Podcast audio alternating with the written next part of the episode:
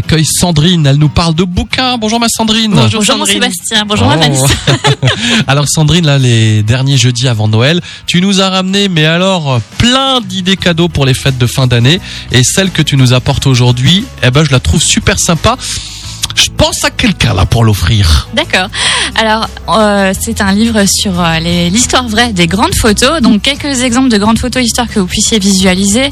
Le baiser de l'hôtel de ville de Douaneau, Einstein qui tire la langue, ou encore la robe de Marilyn Monroe qui se soulève au-dessus d'une bouche de métro. Ah oui. Ouais, on voit tout de suite ce que c'est. Ouais, on les a toutes une fois vues dans notre vie, que ce soit au cours d'une expo, chez des amis ou encore dans les manuels d'histoire. Dans le commerce, on les retrouve sous forme d'affiches, de posters ou encore de cartes postales. Et si on connaît ces photos, on ne sait souvent rien de leur histoire. Quand est-ce qu'elles ont été prises, comment, par qui et pour quelle occasion? Pour le savoir, il faut lire l'ouvrage de David Groison et Pierre-Angélique Choulet, L'histoire vraie des grandes photos. À l'intérieur de ce petit livre, on découvre 20 qui- 20 clichés pardon, en noir et blanc qui symbolisent le 20e siècle, comme ceux que je vous ai cités. Pour certains, on découvre un récit anodin, pour d'autres, une histoire plus extraordinaire. Par exemple, est-ce que vous voyez la photo sur laquelle il y a 11 ouvriers qui déjeunent sur un échafaudage Oui, au sommet d'un poutre gratte- métallique, ouais, là, ouais, ouais. ouais, je vois. Et- ça. Ouais. Alors ça s'appelle Déjeuner en haut d'un gratte-ciel et à l'origine cette photo a été prise pour une pub pour promouvoir la location de bureaux. Elle a été prise en Original. 1932 pendant la construction du Rockefeller Center à plus de 200 mètres de haut et ce sont de vrais ouvriers.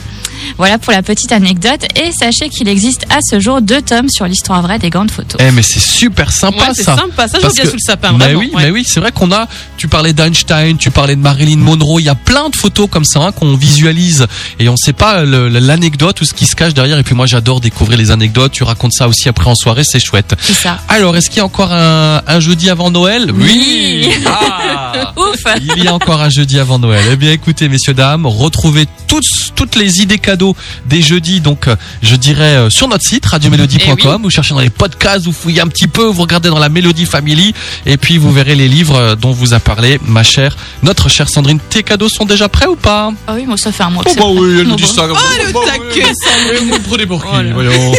Eh bien, je te dis à jeudi prochain. À jeudi prochain.